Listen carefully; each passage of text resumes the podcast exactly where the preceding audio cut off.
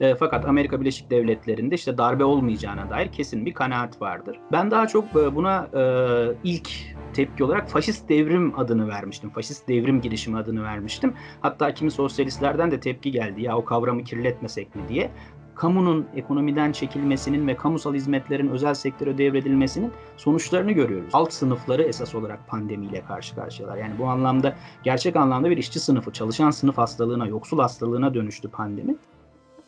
Haber podcastle buluştu. Kısa Dalga yayında. Bizi Kısa Dalga Net ve podcast platformlarından dinleyebilirsiniz.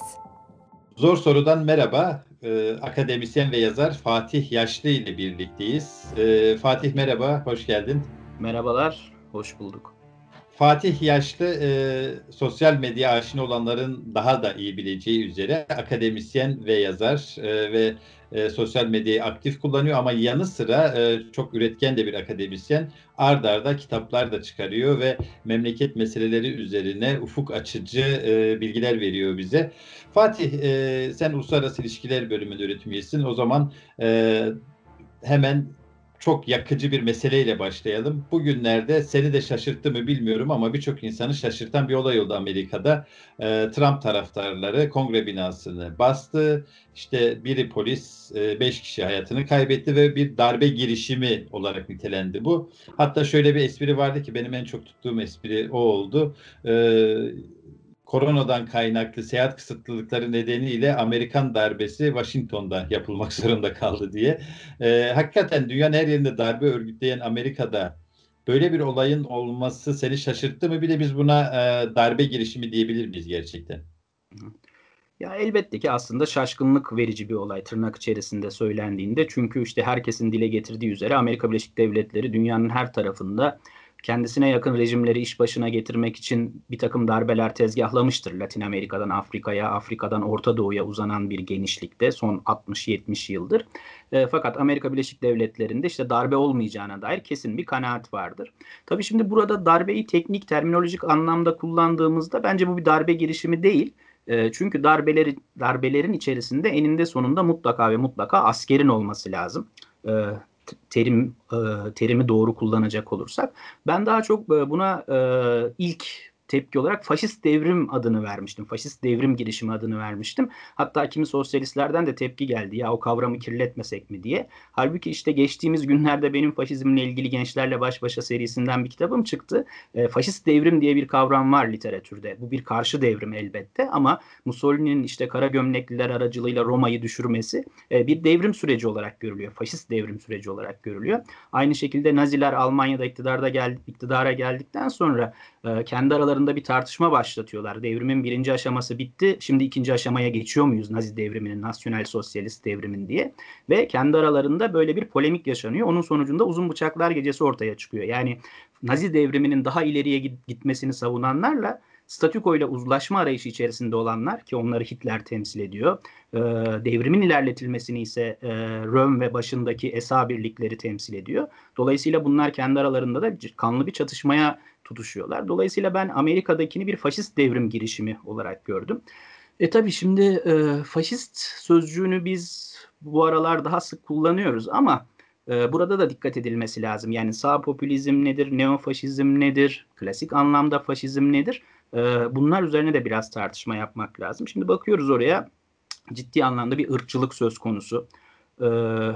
Özellikle göçmen düşmanlığının sağ popülizmde motif kavramlardan biri olduğunu biliyoruz. Öte yandan kimi göstericilerin üzerinde sen de dikkat etmişsindir Auschwitz kampına dair çalışmak özgürleştirir Arbeit macht freien İngilizcesi de yazıyordu. E, bu açıdan bakıldığında aslında klasik faşizmden feyz alan ama öte yandan işte 21. yüzyılın kimi kavramlarını da göçmen düşmanlığı, biraz İslam düşmanlığı bunları da koyan, antisemitizmi biraz geriye çekilmiş Ondan sonra e, kendisinin doğrudan böyle üniformalı birlikleri olmayan Esalar örneğinde olduğu gibi ama Amerikan siyasetinin doğasından kaynaklı herkesin bireysel silahlanma hakkına sahip olduğu bir ülkede ciddi anlamda silahlı gücü olan bir girişimdi.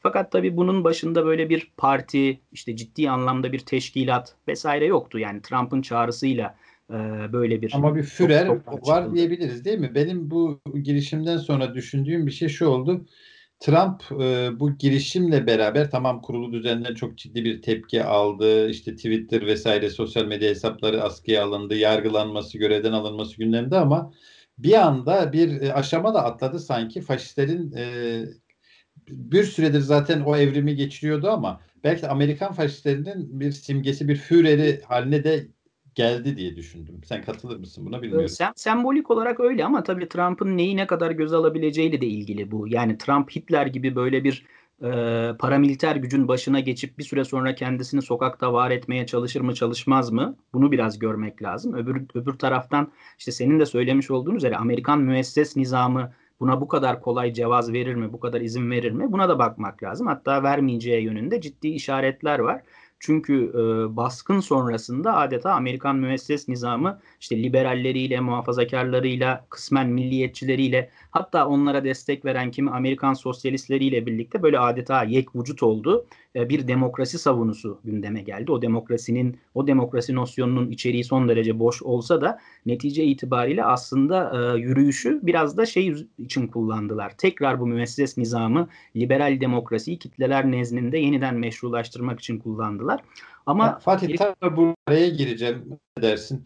Ee, tam da burada ben şöyle düşünüyorum. Şimdi Trump taraftarları dediğimiz kitleye baktığımızda e, çok iddialı konuşmak istemiyorum ama en azından görünen o ki e, Trump taraftarları dediğimiz insanlar aslında Amerikan işçi sınıfının e, bir parçası, önemli bir kısmı yani işçi sınıfının, çalışan sınıfların, e, belki buna işte lümpen proletarya da ekleyebiliriz, e, Trump destekçisi.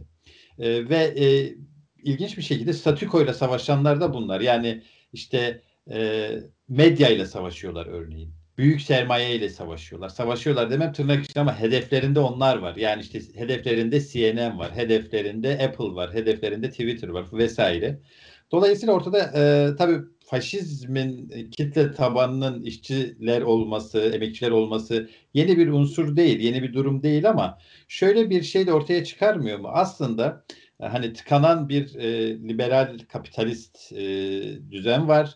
E, özellikle Sovyetlerin yıkılmasından sonra e, tarihin sonu gelindi denildi ama çok kısa sürede kendini tüketti ve artık insanlar böyle bir sistemde yaşamak istemiyor. Araştırmalar da onu gösteriyor. Gençlerde sosyalizme yönelik sempati artıyor vesaire. Ama e, bu tepkiler yani liberalizme yönelik bu tepkiler e, dünyanın birçok yerinde, Türkiye'de de öyle belki ya da Rusya'da, Macaristan'da, işte İngiltere'de e, hep popülist sağın e, tabanını oluşturuyor. Burada ama ben çok iyimser bulunabilir ama bir iyimser bakış açısı olarak şunu söylüyorum. İnsanlar mevcut e, sistemden rahatsızlar ve alternatif arayışındalar. Burada aslında bir devrimci, e, sosyalist anlamda bir devrimci olanak da yok mu sence? Ee, elbette ki var. Öncelikle şunu söylemek lazım. Tarihsel olarak da bakıldığında aslında liberalizm ile faşizm arasında doğrusal bir ilişki var. İki yönlü bir doğrusal ilişki var. Birincisi şu, e, piyasa ekonomisinin bekasının korunması noktasında liberallerle faşistler her zaman tarihsel bir takım kavşaklarda uzlaşmışlardır. Yani kapitalizmin bekasını savunan bir ideolojidir faşizm eninde sonunda. Büyük sermayenin çıkarlarını temsil eder. Birincisi bu. E, ikincisi de şu, e, faşizm ve liberalizm eninde sonunda ortak düşman olarak komünizmi, devrim tehlikesini ve işçi sınıfını görürler ve o noktada da uzlaşırlar. Şimdi dolayısıyla ben Amerikan toplumundaki, Amerikan e, sistemindeki liberal faşist karşıtlığını da aslında e, böyle bir e, düşman kardeşliği gibi üzerinden okumak gerektiği kanaatindeyim. Çünkü senin de söylemiş olduğun üzere Amerikan toplumunda ve genel olarak tüm dünyada kapitalizme yönelik bir öfke var o kapitalizme yönelik öfkeyi farklı şekillerde mas etmeye, etkisizleştirmeye çalışan akımlar var. Yani faşizm bunu çok açık bir şekilde e, kitlenin o sokaktaki küçük adamın güçle özdeşleşmesi üzerinden ve nefretini, öfkesini kapitalizme değil, işte geçmişte Yahudilereydi, bugün göçmenlere, Hispaniklere, Latinlere yönelterek yapıyor. E, liberal müesses nizam ise onlara tekrar demokrasi, özgürlük vesaire vaat ederek bunu gerçekleştirmeye çalışıyor. Bakın Biden'ın kabinesine dikkat edelim. İşte Bernie Sanders'ın çalışma bakanı olacağı söyleniyor. Şimdi ya da işte yerlilerden bazılarının kabineye alınması, kadın sayısının arttırılması bunların hepsi Amerikan toplumuna yönelik adeta bir pasif devrim girişimi. Yani Amerika'daki radikalleşmeyi önlemek adına liberaller şu an müesses nizama yeni bir makyaj yapıyorlarmış gibi görünüyor bana. Ve bunun karşısında da işte faşist bir tepki var. Amerikan alt sınıflarının tepkisi var. Ee, sağ popülizme baktığımız zaman zaten özellikle 2008 krizi sonrasında biz bir yükselişe geçtiğini görüyoruz. Daha öncesinde de elbette ki popülizm var. Ta Arjantin'den 1940'lardan 50'lerden itibaren bir e, popülizmle karşı karşıyayız. Ama sağ popülizmin dünya ölçeğindeki yükselişi 2008 krizi sonrasına denk geliyor. Çünkü 2008 kriziyle birlikte orta sınıflar giderek proleterleşmeye başlıyorlar. Ve bu proleterleşen orta sınıf öfkesini doğrudan kapitalizme yöneltemiyor. Çünkü insanlar evet açlığı, yoksulluğu deneyimlerler ama bu onların sınıf bilincini doğrudan belirlemez. Başka yerlere öfkelenirler. E şimdi de böyle bir öfkeyle karşı karşıyayız. Dolayısıyla önümüzdeki süreçte örneğin Trump'ın gitmesi sağ popülizmin bitmesi anlamına gelmeyecek.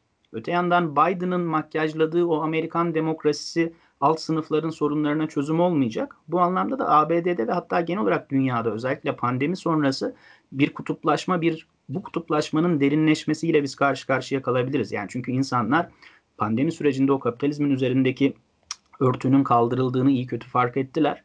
İnsanların kafasında sisteme yönelik adını koyamadıkları bir ciddi öfke olduğunu düşünüyorum ben hem dünyada hem Türkiye'de. Bunun sonuçlarını, bunun sosyal sonuçlarını, ekonomik sonuçlarını ben özellikle salgın sonrası küresel ölçekte göreceğimiz kanaatindeyim. Peki buradan e, kehanet yapmak, e, kehanete zorlamak değil amacım ama e, çokça dile getirilen e, koronavirüs salgının başlangıcında da dile getirilen hani dünyanın e, daha sola kayacağı, başka yorumlar da vardı, daha otoriterleşmeye kayacağı. Ama şöyle belki hibrit bir analiz daha doğru. Hem daha kamucu yani hem e, işte e, kamusal e, ekonomiyi daha önemseyen ama aynı zamanda daha da e, otoriter e, yönetimlerin ortaya çıkacağına dair e, bir kehanet vardı. E, kimisi daha iyimser olarak bu otoriterliğin e, dozunu e, ya da otoriterliği görünmez kılıp daha kamucu politikaları öne çıkarıyordu. Sence e, yani hala yaşıyoruz ve hala işte ikinci dalga ve hala insanlar ölüyor. Hala e, sonuçlarını görmek için erken olabilir ama nereye evriliyor? Hani şimdi bir yıl ki bir yıldır yaptığın gözlemler e, sana ne düşündürtüyor bu konuda?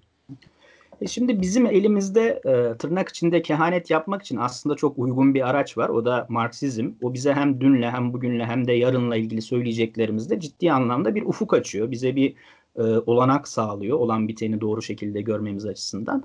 E, ve bizim elimizdeki o Marksizmin bize verdiği araç esas olarak sınıf mücadelelerine bakmak. Yani tarihi anlamak istiyorsanız, bugünü anlamak istiyorsanız, yarını görmek istiyorsanız sınıf mücadelelerine bakacaksınız.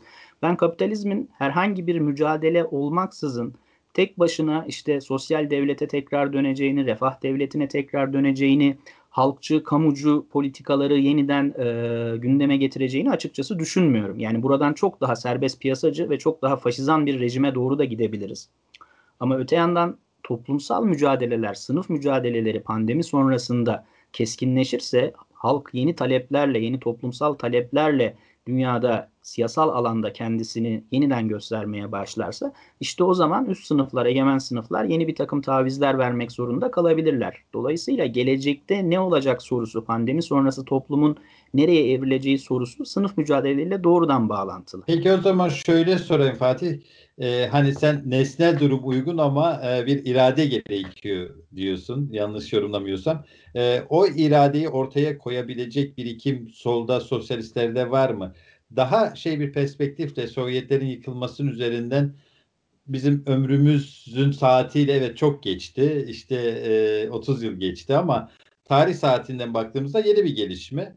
E, sosyalizm yenikti e, ve e, şimdi yeniden toparlayacak birikimi hem e, düşünsel olarak hem kadrolar anlamında oluşturabildi mi? Ya da e, şöyle sorayım, e, işte Batı'da e, Bernie Sanders dedin ve işte Jeremy Corbyn e, vardı. Hani böyle daha e, egemen sistemin radikal diye kodladı ama aslında baktığımızda sosyal demokrat e, liderlerin bu kadar popüler olmasının e, sosyalizme yönelik bir umut ışığı olduğunu söyleyebilir miyiz? Evet yani senin de dediğin üzere Sanders'ta Corbyn'de aslında e, başka ülkelerin şartlarında gayet sosyal demokrat kabul edilebilecek tiplerken e, Anglo-Sakson dünyasında adeta böyle birer e, Bolşevik gibi lanse edildiler. Halbuki öyle değillerdi. Corbyn belki biraz daha Sanders'ın daha solunda yer alan bir figürdü ama neticede eninde sonunda vaat ettiği şey biraz kamulaştırma, biraz işte zengin sınıflardan vergi alma, gelir dağılımında adalet vesaire bu talepleri sergiliyorlardı.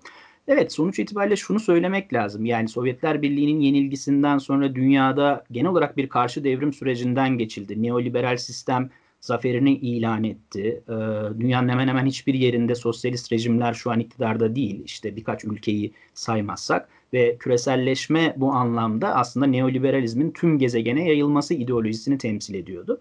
Ama biz son 5-10 yıldır gelişmelere baktığımız zaman işte gerek o tarihin sonu tezi olsun, gerek işte liberalizmin insanlığı mutluluğa ulaştıracağı, artık savaşların olmayacağı tezi olsun. Bunların hepsinin açık bir şekilde yanlışlandığını, hayat tarafından yanlışlandığını gördük. Öte yandan şunu da hesaba katmak lazım. Yani artık gelişen teknolojilerle birlikte, iletişim teknolojisiyle birlikte, ulaşım teknolojileriyle birlikte ben nesnel anlamda sosyalizmi var etmenin, sosyalist bir ekonomi ve toplumu kurmanın geçmişe nazaran daha kolay olduğunu düşünüyorum. Yani ekonominin planlanması, üretimin planlanması, artık bilgisayar ve internetle, uydularla vesaire bunlar çok kolay hale geldi. Dolayısıyla biz merkezden ama aynı zamanda tabii ki halkın katılımıyla neyi ne kadar üreteceğimizi ve nasıl paylaşacağımızı insanlık olarak artık teknolojik anlamda da e, kotarabilecek bir seviyeye ulaşmış durumdayız. Ve dolayısıyla yani böyle bir şansımız var. açmak istiyorum. Yani bu mesele e, benim de çok e, üzerinde düşündüğüm bir mesele. E, Rusya'da devrim olduğunda Marx'ın öngörüsünün aksine e, daha geri kalmış, işte yarı feodal ilişkilerin e, kısmen hakim olduğu bir ülkeydi Rusya. E, işte orta Rusya Cumhuriyeti değil sadece tabii bir bütün olarak e, onu oluşturan ülkeleri düşündüğümüzde e, ve de e, bürokrasi oluştura oluşturmak üzere çokça e, e, ne diyelim zemin vardı. Hani başka türlü e, merkezi bir planlama yapılamazdı. Mutlaka bir güçlü bürokrasi gerekiyordu. E, belki de sosyalizmi e, işte 90'lı yıllarda yıkan şeyin tohumları daha 20'lerde o ağır bürokrasinin kurulmasıyla atıldı diye düşünüyorum. Ee, bu şimdi teknoloji, bu bürokrasiyi mi ortadan kaldıracak sence? Yani hangi anlamda bunu söylediğini merak ettim. Çünkü bir evet teknoloji böyle bir olanak yaratıyor. Merkezi planlama için çok ciddi bir e, zemin var. Bu mu yoksa işte o komünist parti bürokrasisi ve işte giderek e, revizyonizme evrilen işte komünist parti üyelerine ayrıcalık e, sağlanmasına yol açan bir sistemi mi engelleyecek? Bunu biraz bilgi teorisi anlamında söyledim. Epistemolojik bir nedeni vardı bunun. Şimdi neoliberal bilgi kuramında Hayek, Friedman vesaire komünizmi şöyle eleştirir. Ee, insanlığın sahip olduğu bilgi düzeyi ve olanaklar merkezi bir planlamayı olanaksız kılmaktadır. Dolayısıyla sosyalizm imkansızdır şeklinde 1960'lı 70'li yıllarda yazdıkları var. Tam da buna bir e, hani kontra söylem olarak bunu söylüyorum. Yani bugün gelinen noktada teknoloji hangi ürünü ne kadar üretebileceğimizi ve bu ürünü nasıl bölüştürebileceğimizi kestirebilmenin, 3 yıllık, 5 yıllık kesin planlar yapabilmenin önünü açıyor. Bu anlamda sosyalizmi kolaylaştırıyor. Öte yandan dediğin şey hani Sovyetler Birliği'ndeki esas mesele bürokrasi miydi değil miydi ayrı bir tartışma konusu ama e, aslında Sovyetlerdeki temel mesele şuydu Rusya'nın bir köylü toplumu olması esas anlamda bir tarım toplumu olması. Dolayısıyla sanayileşmeyi gerçekleştirmek çok büyük bir toplumsal fedakarlık sonucunda gerçekleştirildi. Yani köylünün emeğinin ürününe el konularak şehirlerin ve sanayinin yaratılması süreci Sovyetleri çok zor bir döneme sürükledi. Ama sadece bu da değil. Şunu da unutmamak lazım. Yani 1917'de devrim olmuş. 1939'da Naziler saldırıyorlar son 39'dan 5 sene öncesinden silahlanmaya başlamışsınız. Savaşa hazırlık yapıyorsunuz. Bunların çok önemli bir bölümü Bolşevik Parti'nin öncü kadroları. O esnada Amerikan topraklarına bir tane e, kurşun bile düşmemiş, bir tane top mermisi bile düşmemiş ve sonra oradan da çıkıp e, bir e, 1960'lı yıllara gelindiğinde uzay teknolojisinde öne geçebiliyorsunuz. Öte yandan sosyal hayata da baktığınızda Amerika'da yani siyahlarla beyazlar aynı otobüse binemezken Sovyetlerde ırk sorununun, ırkçılık sorununun büyük ölçüde ortadan kaldırıldığını, kadın erkek eşitliği meselesinde çok önemli ilerlemeler sağlandığını da görüyoruz biz bir yandan. Yani 90'lara gelindiğindeki yıkım süreci aslında başka dinamiklerin ürünü. Daha içten bir çürümenin, parti içerisindeki içten çürümenin ürünü vesaire.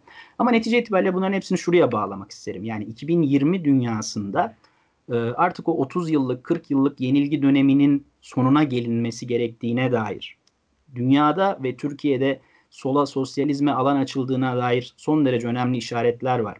Yani bunların en basitinden biri işte bu iklim değişikliği meselesi. Eğer kapitalizm bu şekilde yoluna devam ederse bir süre sonra insanlığı yok edecek. Çünkü iklim krizinin temel nedeni bu kar esası üzerine kurulu sistem. Öte yandan bu salgın meselesine baktığımızda yine son 40 yıldır işte sağlık hizmetlerinin özelleştirilmesi, sağlık sigortasının aslında ne kadar önemli olduğu, e, kamucu ve halkçı bir sağlık sisteminin genel olarak kamunun ekonomiden çekilmesinin ve kamusal hizmetlerin özel sektöre devredilmesinin sonuçlarını görüyoruz. Yani en büyük e, trajedi şu an Amerika'da ve İngiltere'de yaşanıyor ve Amerikan ve İngiltere İngiliz e, alt sınıfları esas olarak pandemiyle karşı karşıyalar. Yani bu anlamda gerçek anlamda bir işçi sınıfı, çalışan sınıf hastalığına, yoksul hastalığına dönüştü pandemi. Hayata kulak ver. Kulağını sokağa aç. Haberi duy. Haber podcastle buluştu. Kısa Dalga Podcast. Ben tüm bunları topladığımızda bir araya getirdiğimizde hani şunu söylemek şu an mümkün değil. İşte tüm dünyanın her tarafında devrimci hareketler yükseliyor. Devrimci örgütler giderek kitlenin önüne geçiyorlar. Ben böyle bir şey iddia etmiyorum çünkü böyle bir şey yok zaten. Ama öte yandan halkın içerisindeki, dünya toplumlarının içerisindeki bu antikapitalist öfkeyi, sisteme yönelik kimi zaman bilinçsiz, kimi zaman bilinçli öfkeyi görmek ve ona göre hareket etmek lazım. Yani eğer ona göre hareket edilirse belki bugünden yarına değil ama önümüzdeki 5 sene, 10 sene, 20 sene içerisinde dünya yeni bir devrimci dalga sürecine tanıklık edebilir. Yani tıpkı 1848'lerde olduğu gibi, işte Birinci Dünya Savaşı öncesinde olduğu gibi, sonrasında 68'de olduğu gibi. Yani çünkü netice itibariyle dünyada tarihsel olarak biz şunu görüyoruz. 30 40 50 yılda bir halklar, toplumlar bir şekilde mevcut düzene itiraz ediyorlar. Bu adeta bir kural haline gelmiş durumda. Kimi zaman büyük kazanımlar elde ediyorlar, kimi zaman yeniliyorlar ama netice itibariyle bir miras devrediyorlar. Biz şimdi ciddi bir miras devralmış durumdayız. Yani Sovyetler Birliği'nin 70 yıllık tarihi sonrasındaki neoliberalizm deneyimi, insanlığın, sağ popülizmin, faşizmin şu an itibariyle yükselişi. E tüm bunları üst üste topladığımızda hani önümüzdeki süreçte böyle dünya sistemi açısından bir istikrar, stabilizasyon, uzlaşı, işte kardeşlik ben bunların çok olası olduğunu görmüyorum. Tam tersine yani zor bir süreç.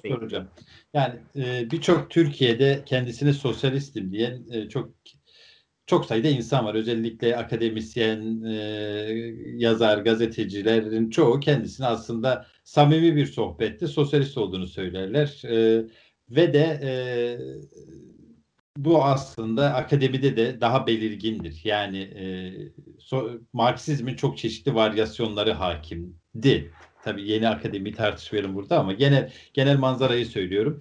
E, ama meseleleri böyle sosyalist yöntemle, Marksist yöntemle ele almak ya da bu kadar e, tırnak içinde söyleyeceğim inançlı bir e, bakışla bir ortodoksiye mi işaret ediyor sence? Sendeki bu e, sosyalizm anlayışı? E, ve de e, bu e, gelişmekte olan bir şey mi? Yok çünkü daha şey geliyor insanlara. Hani sen de sosyal medyadan bazen bu tür tepkiler alıyorsun onu görüyorum. Yani biraz sanki böyle ilk etapta ya bunlar mı kaldı? Sosyalizm mi kaldı? İşte yıkıldı gitti. Özellikle gençlerde daha bariz. Kendisine daha önce sosyalistim deyip de e, şimdi bundan vazgeçmiş çokça da büyük bir kitle var. Nasıl hissettiriyor sana bunu merak ediyorum. Yani bir ortodoksça inanç mı sendeki yoksa e, bilimsel e, bir e, zemini olduğunu mu düşünüyorsun? Yani ben kendimin ortodoks Marksist olduğu yönündeki e, sıfata itiraz etmem. Ben Ortodoks Marksistim ama Ortodoks Marksistliği işte hayattan, dünyadan, bilimden kopuk bir e, metafizik inanç olarak görmüyorum. Ortodoks Marksistliği şunun üzerinden okumakta fayda var. Dünyaya sınıf perspektifinden bakıyor musunuz, bakmıyor musunuz? Temel mesele budur yani. Dünyaya sınıf perspektifinden bakmakla kastedilen şey de iki boyutlu bir meseledir. E, toplumsal, iktisadi, sosyal olayları sınıf penceresinden okumak ve analiz etmek. Birincisi bu. İkincisi olaylara bakarken alt sınıfların, işçilerin, emekçilerin, yoksulların yanında yer almak, onların çıkarlarının temsilcisi olma iddiasında bulunmak, bilgi üretirken, yazarken, çizerken kapitalizmin bir gün ortadan kaldırılabileceği inancından ve umudundan hareketle eleştirel bir bakış açısını ortaya koymak. Dolayısıyla bu Peki açılardan... ama e, tam da belki açıklamaya da gerekir. Yani Ortodoks Marksist deyince oluşan imgelerden biri de zihinde Sovyet tipi bir Marksizm. Yani E, o da e, doğru ya da yanlış. Artık insanların hatta solun büyük bir kısmının e, inandığı e, tabii ha, haklı bir zemini gerekçeleri de var.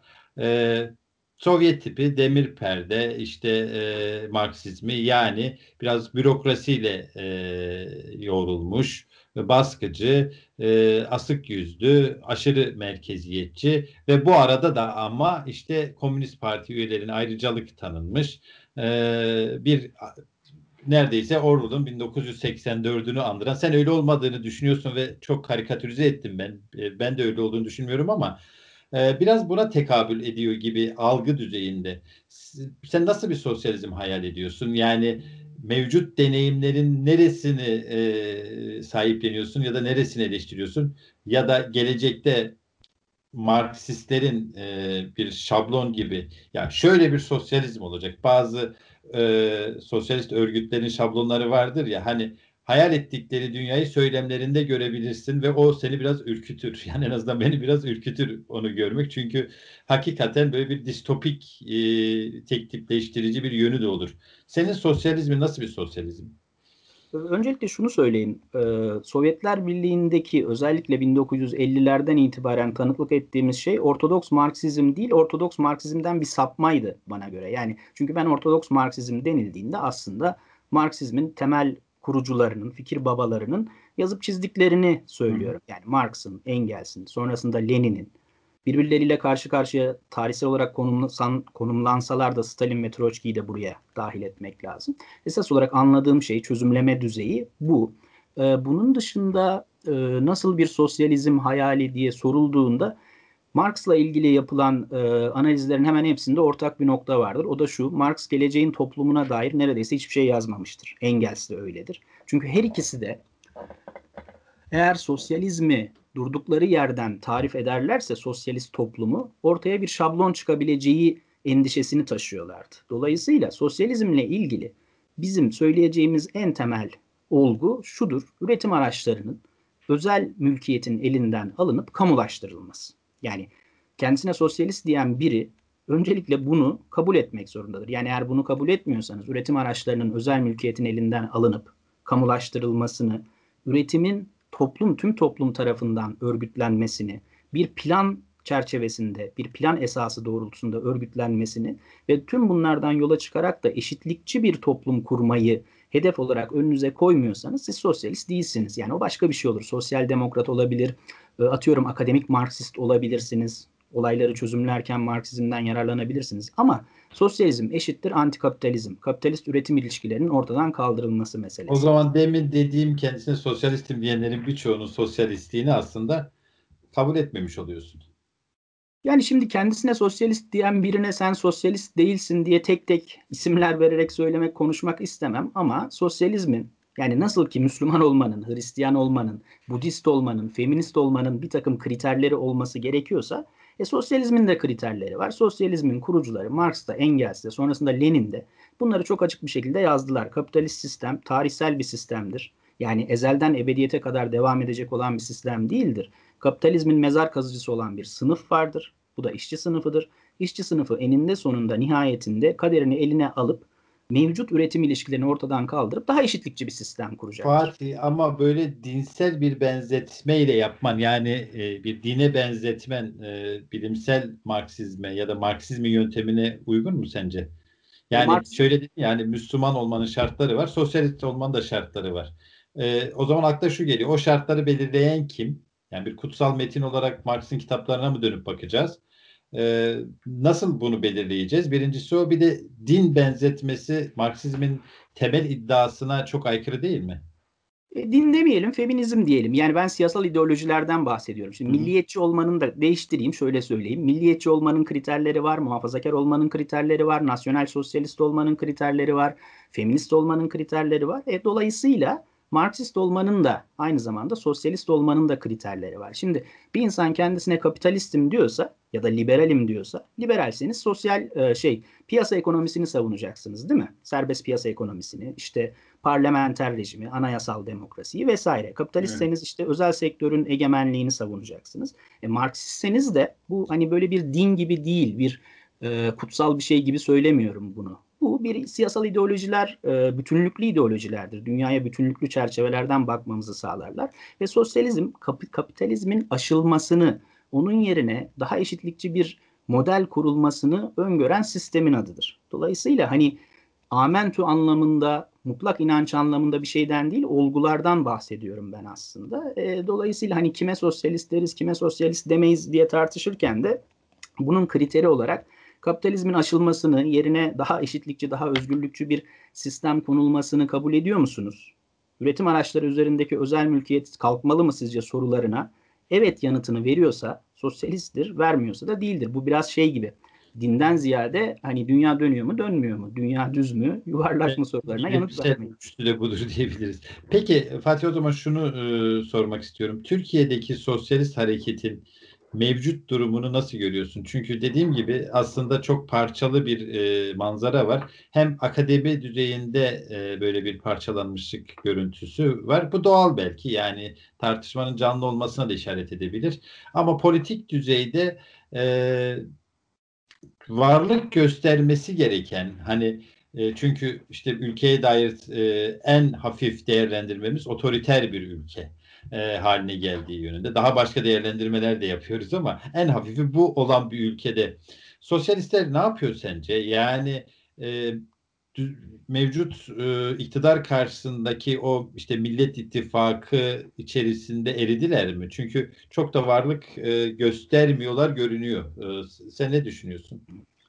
Şimdi tabii bunu değerlendirebilmek için biraz tarihsel olarak geçmişe bakmak lazım. Yani Türkiye'de sosyalizmin toplumsallaştığı, kitlelerle buluştuğu, siyaset üzerinde etkisinin olduğu dönem çok kısa bir dönem. Yani 1965'te tipin parlamentoya girmesiyle 12 Eylül arasındaki o 15 yılı saymazsak Türkiye siyasetinde elbette ki sosyalistler var. Özellikle yazarlar, sanatçılar, aydınlar arasında sosyalizm fikri var. Ama kitlelerle buluşma anlamında bakıldığında 65-80 arası dönem haricinde Cumhuriyet tarihi boyunca zaten Osmanlı'yı dışarıda bıraktığımızı varsayalım.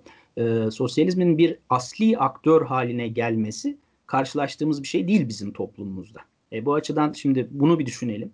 Bunun yanı sıra işte 12 Eylül darbesi gelmiş. Çok büyük bir e, zulümle insanların üzerinden silindir gibi geçmiş. Sonra tam böyle toparlanacaksınız işte darbenin üzerinden bir 10 yıl geçmiş. Yavaş yavaş insanlar cezaevlerinden çıkıyor. O sırada bir bakmışsınız Sovyetler Birliği dağılmış, reel sosyalizm çözülmüş. Marksizmin ne kadar yanlış bir ideoloji olduğu bizzat Marksistler tarafından dile getirilmeye başlanmış. İşte sınıf siyasetinin arasına bu sefer işte kimlik siyaseti, şu bu postmodern bakış açıları, özne ile ilgili tartışmalar vesaire girmiş. Sonra 2000'li yıllarda bir geliyorsunuz işte o çok e, kriz yüklü 90'ların yerini bir tek parti, siyasal İslam'ın temsilcisi bir parti almış ve 18 senedir de iktidarda. Dolayısıyla nesnellik Türkiye'de uzunca bir süre sosyalist öznelere, aktörlere alan açmayacak şekilde ilerlemiş. Bir de buna devletin işte yargısız infazlarını, işkenceleri, işte en ufak bir öğrenci hareketini dahi nasıl bir zulümle bastırdığını vesaireyi eklediğimizde bu iş o kadar kolay değil. Toplum örgütlü olmaktan korkutulmuş, örgüt sözcüğü insanların e, ağzında bir tür e, kriminal vaka halini temsil eder hale gelmiş. E, bu açıdan bakıldığında e, sosyalistlerin gerçek anlamda Türkiye'de aktör olabilmelerine dair kanalların çoğu kapatılmış. Tabii şimdi bunları böyle sıralamak sosyalizmin bugünkü etkisizliğini e, meşrulaştırmak anlamına gelmez. Öte yandan bakıldığında evet Türkiye'de sosyalistlerin siyaset sahnesinde yer alabilmelerinin önünü açacak bir sürü de olay var. İşte yani bu tek parti iktidarı, iş, işsizlik, enflasyon, son iki senedir e, derinleşen kriz, pandeminin yarattığı ortam, onun öncesinde gezi isyanı, tüm bunlar bir yandan sosyalistlerin aslında etkili birer aktör olabileceklerini de gösteren hadiseler. Ee, dolayısıyla nesnellik, öznellik hepsi bir araya geldiğinde ilginç bir tablo ortaya çıkıyor. Benim gördüğüm şeylerden biri şu. Türkiye'de solun bir bölümü aslında biraz anlaşılabilir nedenlerle ama benim çok da onaylamadığım bir şekilde kendisini sınıf mücadelesinden ziyade demokrasi mücadelesinin bir parçası halini e, bir parçası olarak görüyor. Yani ta bu 1946'da başlamış. CHP'ye karşı Demokrat Parti desteklenmiş. Sonrasında işte 60'lı yıllarda benzer bir şekilde Demirel'den demokrasi umudu çıkar mı çıkmaz mı diye düşünülmüş. 80'lerde Özal'dan böyle bir beklenti hali var. 90'larda tekrar Demirel'den böyle bir beklenti var. Sonra 2000'li yıllarda AKP'den böyle bir beklenti var. Dolayısıyla Türkiye'de böyle hani hep diyoruz ya sen de söyledin Ortodoks Marksistmiş gibi görünen bir sürü kişi ve hatta kurum aslında demokrasi mücadelesinin bir parçası olarak görüyor kendini ve e, sınıf siyasetiyle doğrudan ilgilenmiyor. Bu da Türkiye'de işçi sınıfıyla sosyalist özneler, örgütler arasındaki açı farkını yaratıyor. Tek faktör bu değildir ama temel faktörlerden biri bu değildir. Yani ben şunu söyleyebilirim. Türkiye'de sosyalistlerin bir bölümü sosyalizme de işçi sınıfına da bence gerçek anlamda inanmıyorlar. Onların inandıkları şey Türkiye'de şu despot rejimlerden bir kurtulabilsek, batı tipi demokrasi bir gelebilse, sivil toplum bir kurulsa ancak ondan sonra bizde de bir şeyler olabilir duygusu bence. Bunu her zaman doğrudan yansıtmaz. Bir haklı zemini yok mu? Yani böyle düşünmekte. Çünkü sen de e, sıraladın şimdi sosyalistlerin üzerindeki baskıları e, işte Cumhuriyet'in kurulmasından itibaren e, tabi o tartışmalara girmeyelim şimdi Kemalizm, sosyalizm ilişkisine ama hani Cumhuriyet kurulduğundan itibaren bu baskıların olduğu e, fikrine sen de itiraz etmesin herhalde.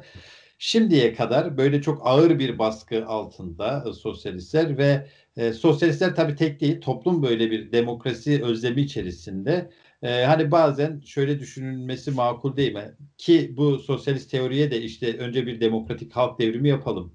Ee, daha sonra sosyalizmi kuralım şeklinde yansımış senin dediğin yaklaşım. Ee, haklı bir zemini yok mu sence? Yani demokrasiyi kurmadan e, sosyalizme e, kitleleri, insanları e, inandırabilmek, öyle örgütleyebilmek, bunun olanağını bulabilmek mümkün mü? Ve bu bir siyasal strateji tartışması. Yani taraflardan biri önce demokrasi gelsin sonra sosyalizme geçeriz diyor. Taraflardan biri ise hayır krizler derinleşmedikçe, bu çelişkiler derinleşmedikçe herhangi bir devrim olma ihtimali yok diyorlar. Hani demokratikleşme elbette ki solun gündeminin bir parçasıdır ama o sınıf siyasetinden ayrılıp başka bir yere doğru gittiğinde siz çok büyük tarihsel hatalar yapabiliyorsunuz. Dediğim gibi işte Menderes'ten demokrasi bekliyorsunuz ama sonra ortaya çıkan rejimi görüyorsunuz. Ya da AKP'den demokrasi bekliyorsunuz. Sonrasında ortaya çıkan rejimi görüyorsunuz. Demokrasi istemek şu anlama gelmemeli. Yani sistemin aktörleri arasında bir tercih yapmak işte şu otoriterdir ama bu bundan daha az otoriterdir. Dolayısıyla ben bunu destekleyeyim dediğiniz anda siz zaten güçlü bir aktör değilsiniz. Atıyorum Türkiye'de %5-10 oyu olan bir sosyalist parti olabilseydi örneğin o zaman onun ben pazarlık yapmasını Burjuva demokrasisinin içerisinde yer alırken aktörlerle diğer düzen aktörleriyle pazarlıklar yapmasını vesaireyi anlayabilirdim. Ama siz zaten kaç kişisiniz ki örneğin işte böyle bir tartışma zemininde yer alıp düzen siyasetin aktörlerinden birini tercih ediyorsunuz. Böyle olunca da e, siz bir süre sonra e, bir tür figürana dönüşüyorsunuz. Yani işte en son ben 31 Mart seçimleri sonrasında hatırlıyorum. E, muhalifler belediyeleri kazandılar ve orada herkese teşekkür edilirken sosyalistlere teşekkür edilmedi. Halbuki sosyalistlerin bir bölümü o seçimde örgütsel düzeyde CHP'yi CHP'li belediye başkanı adaylarını desteklediklerini açıklamışlar. Ben de şey hatırladım Fatih. E, Tayyip Erdoğan. Evet, onlar da e, DİSİP'e teşekkür etmişti. E, teşekkür etti. Üstelik e, partinin e, adı neydi? DİSİP'e teşekkür etti. Evet, evet. E, ama bir yanlış telaffuz da. Yanlış. Evet, hatırlayamadım. E, yine de oradan e, bir devrimci partiye teşekkürünü tırnak içinde. E, bu rahatlığı, bu geliştiği buldu e, Tayyip Erdoğan. Kendine güvenle ilgili herhalde. Çünkü bizim e, sosyal demokratlar kendilerini e, Kürtlerle ya da sosyalistlerle yan yana göstermekten itinayla kaçınıyorlar. Ee, evet kaçınıyorlar ama tarihsel olarak da yanlış yapıyorlar. Şuna dikkat edelim. 1946 seçimlerinden sonra e, e, CHP'nin büyük kitlelere ulaşabildiği iki seçim var. Birisi 73, birisi 77 seçimleri. Ecevit'in solculuk yaptığı dönem aynı zamanda sosyalist solun güçlü olduğu dönem. Yani tarihsel olarak bakıldığında CHP'yi güçlendiren şey CHP'nin solundaki öznelerin, aktörlerin güçlü olması olmuş. Halbuki bugünün CHP'si böyle değil de hani sağdaki aktörler daha güçlü olurlarsa biz ancak o koalisyonun bir parçası olarak iktidara gelebiliriz diye düşünüyorlar. O yüzden ben bunu işte Ecevit'le ilgili yazdığım kitabın sonuç bölümünde şey demiştim. Yani 70'lerin CHP'si ortanın solundan iktidar olmayı hedefliyordu onun üzerinden. Halbuki bugünün CHP'si bir tür ortanın sağı üzerinden iktidar olabileceği hevesinde. Yani anaplaşmış bir CHP ile karşı karşıyayız. Yani Ekrem İmamoğlu'nda herhalde kendisini tam en iyi Ekrem İmamoğlu ifade ediyor sanırım. Kemal Kılıçdaroğlu'ndan ziyade. Çünkü Kılıçdaroğlu zaman zaman o kalıba girmek için zorlanıyor ama İmamoğlu ANAP geleneğinden gelen müteahhit, Karadenizli e, tam da o şeyi oturtuyor. Peki Fatih, çok teşekkür ederim. E, çok güzel bir sohbetti. Daha da uzatmak isterdim ama e, bir süre sınırlamamız e, olmak durumunda e, 40 dakikaya geldik. E, belki önümüzdeki dönemde e, başka konularla yine sohbet etme olanağı buluruz. Çok teşekkürler. Ben de teşekkür ediyorum Kemal. Sağ olasın. Bizi Kısa Dalga Net ve podcast platformlarından dinleyebilirsiniz.